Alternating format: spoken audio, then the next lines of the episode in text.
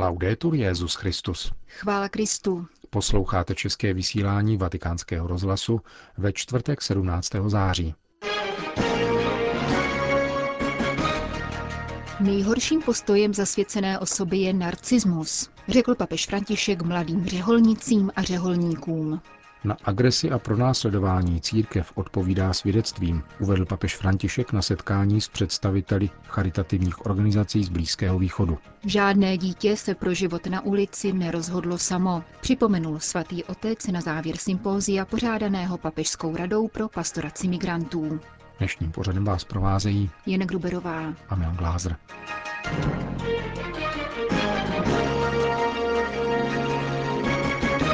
Zprávy vatikánského rozhlasu. Vatikán. Papež František slavil dnešní ranní eucharistii v soukromí. K záznamům františkových kázání z domu svaté Marty se opětovně vrátíme od 1. října.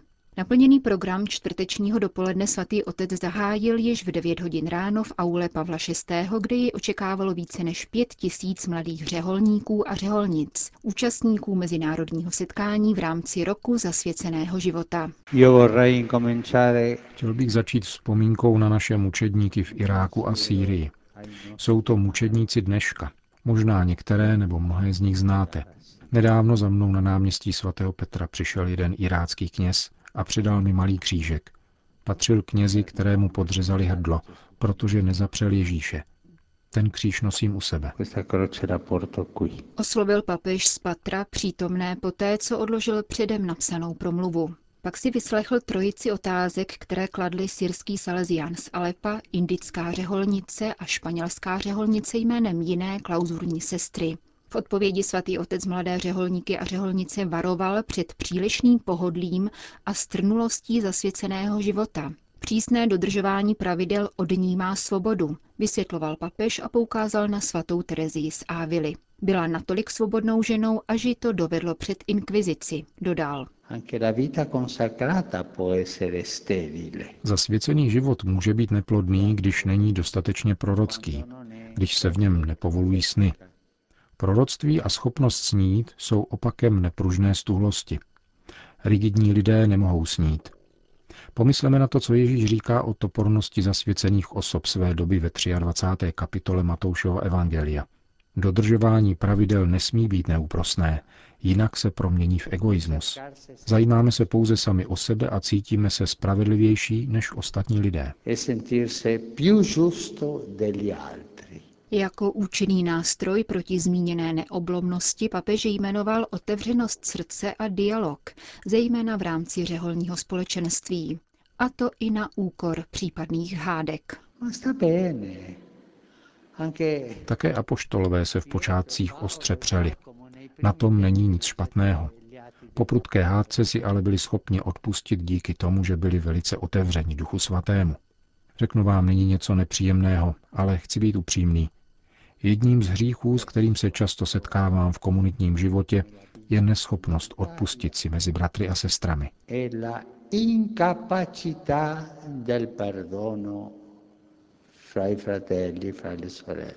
S tímto hříchem, pokračoval papež, se pojí další, pomluva. Běžte se vyspovídat, jestliže někoho pomlouváte, doporučil František. Perché sempre si chiacchiera Vždy totiž pomlouváme ve tmě a ta je říší ďábla. Zatímco Ježíšovým královstvím je světlo. Pokud něco máš proti svému bratru či sestře, nejprve se pomodli a uklidni v duši a pak to běž dotyčnému říci. Nikdy ale nezhazuj pomlouvačnou bombu, protože tak zamoříš život řeholní komunity. Z osoby zasvěcené Bohu se tak stává terorista. E v souvislosti s vratkostí v řeholním povolání římský biskup zdůraznil, že toto pokušení nepřichází s dnešní tekutou a vykořeněnou dobou, nýbrž existovalo již od počátku zasvěceného života. Ze spisů pouštních otců lze čerpat po naučení, jak nalézt vnitřní vyrovnanost a pokoj. Je třeba bojovat až do konce, protože smrt bude, podle svaté Terezičky, okamžikem největší nestálosti. Kultura dočasnosti vstoupila do církve a řeholních společenství, ale také do manželství a rodiny. Proti ní stojí boží kultura definitivnosti. Bůh poslal svého syna navždy. Nikoli prozatímně a třeba jedné generaci či jednomu národu, nýbrž všem, všem a navždy. Toto je měřítko duchovního rozlišování.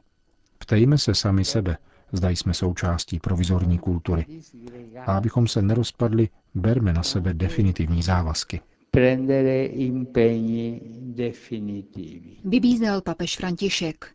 Kam dnes církev vysílá mladé řeholníky a řeholnice, zněla další otázka. Zve je k tomu, aby hlásali evangelium s hořícím srdcem a vydávali svědectví vlastním tělem a životem. Pokud srdce nehoří pro Krista, nepomohou knihy, evangelizační kurzy ani organizační náležitosti, poznamenal svatý otec. Odpustte mi můj feminismus, ale rád bych nyní poděkoval za svědectví zasvěceným ženám.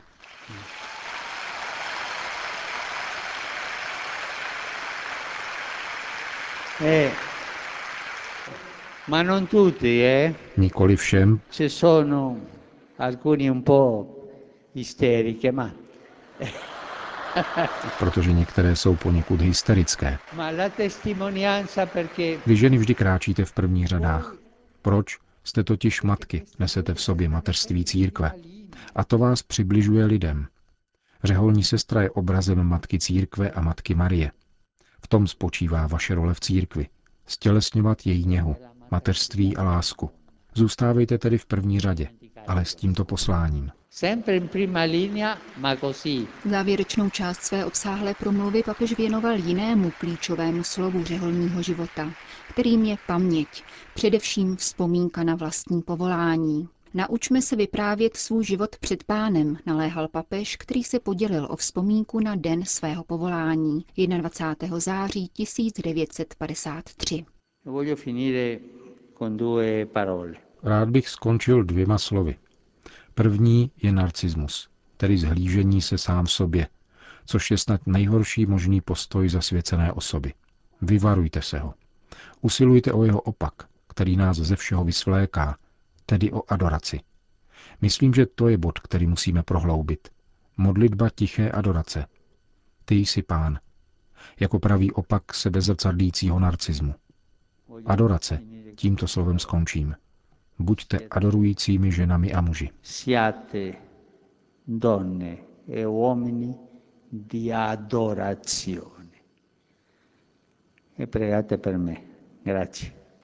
A modlete se za mne. Loučil se papež s účastníky mezinárodního setkání mladých řeholnic a řeholníků. Vatikán. Papež František přijal dnes na audienci také lucemburského premiéra Xaviera Betela, který se následně setkal rovněž s kardinálem státním sekretářem Pietrem Parolínem a sekretářem pro vztahy se státy arcibiskupem Paulem Richardem Gallagherem. Jak čteme v oficiálním prohlášení, srdečné rozhovory dovolily upevnit dobré vztahy mezi Svatým stolcem a lucemburským velkovévodstvím a týkali se předmětů oboustraného zájmu se zvláštní pozorností ke vztahům mezi církví a státem, zejména pokud jde o význam náboženské svobody a duchovní hodnot pro společnost. V souvislosti s lucemburským předsednictvím Evropské unie se hovořilo také o celoevropských a mezinárodních problémech, jako je otázka migrace či situace pronásledovaných náboženských menšin. Vatikán. Před očima celého světa se v přímém přenosu odehrávají neslíchané krutosti. Zdá se však, že mezinárodní společenství nedokáže účinně reagovat a obchodníci se zbraněmi nadále prosazují své zájmy.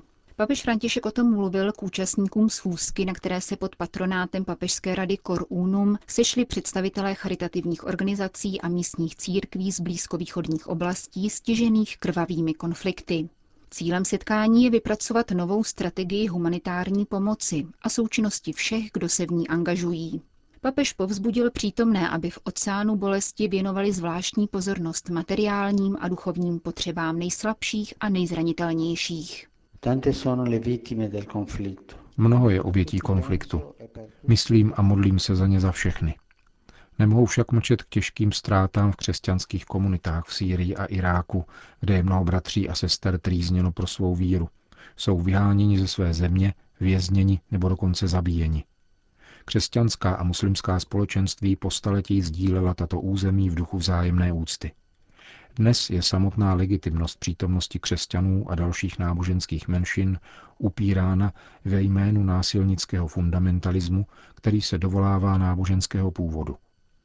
A přece církev odpovídá na všechnu agresi a pronásledování, kterého se jí dostává v těchto zemích, odvážným svědectvím Kristu, skrze pokoru a horlivost, upřímný dialog a velkorysou službu ve prospěch každého, kdo trpí nebo je potřebný, bez rozdílu. Papež vybídl katolické humanitární organizace k další spolupráci s jinými křesťanskými komunitami a mezinárodními institucemi a se všemi lidmi dobré vůle.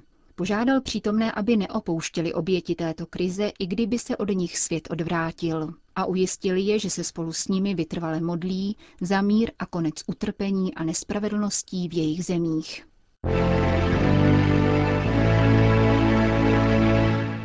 Vatikán. Děti a ženy ulice nejsou jen čísla, jsou to lidské bytosti, které mají své jméno a tvář. Mají svou bohem danou identitu. Papež František to připomněl na závěr sympózia pořádaného Papežskou radou pro pastoraci migrantů. Studijní dny se věnovaly právě fenoménu dětí a žen, které se z různých sociálních důvodů ocitly na ulici. Žádné dítě se pro život na ulici nerozhodlo samo.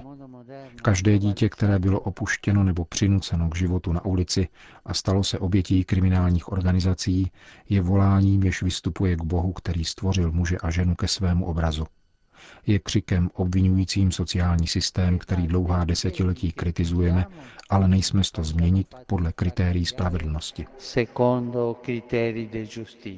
Papež pranířoval honbu za výdělkem za každou cenu, která připravuje nevinné a slabé o důstojný život.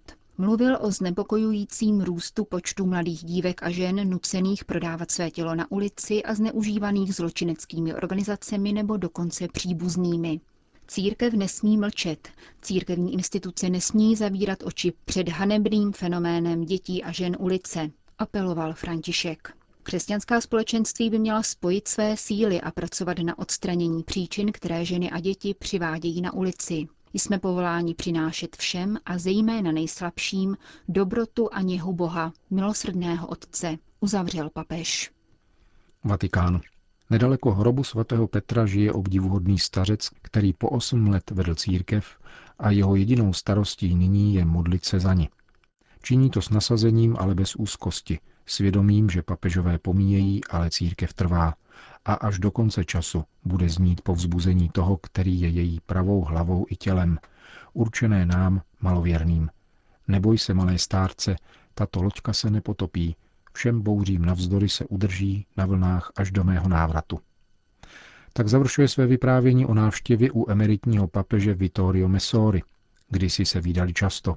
Napsali spolu zprávu o stavu víry.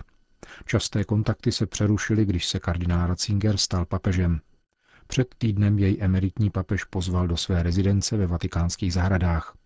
Mesori se nyní rozhodl podělit se o svou zkušenost, aby, jak naznačuje, povzbudil své čtenáře. Benedikt XVI. si přál slyšet, jak Mesory hodnotí současnou situaci v církvi. Poslouchal pozorně a jediným jeho komentářem byla slova Já se mohu pouze modlit. Italský spisovatel se emeritního papeže zeptal, zda by nechtěl po vzoru Ciceronově sepsat traktát o stáří, ovšem z křesťanské perspektivy.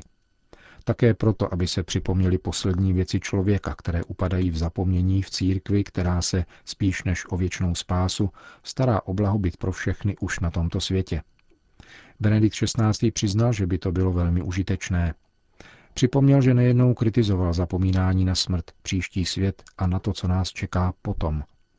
Sám se však na traktáty necítí, jednak pro nedostatek sil, ale také proto, že by se, jak řekl, nedovedl povznést nad teologickou rozvahu ve filozofických kategoriích. Své povinnosti vůči církvi a světu se snažím dostat v modlitbě, která mi naplňuje celý den, řekl Benedikt XVI.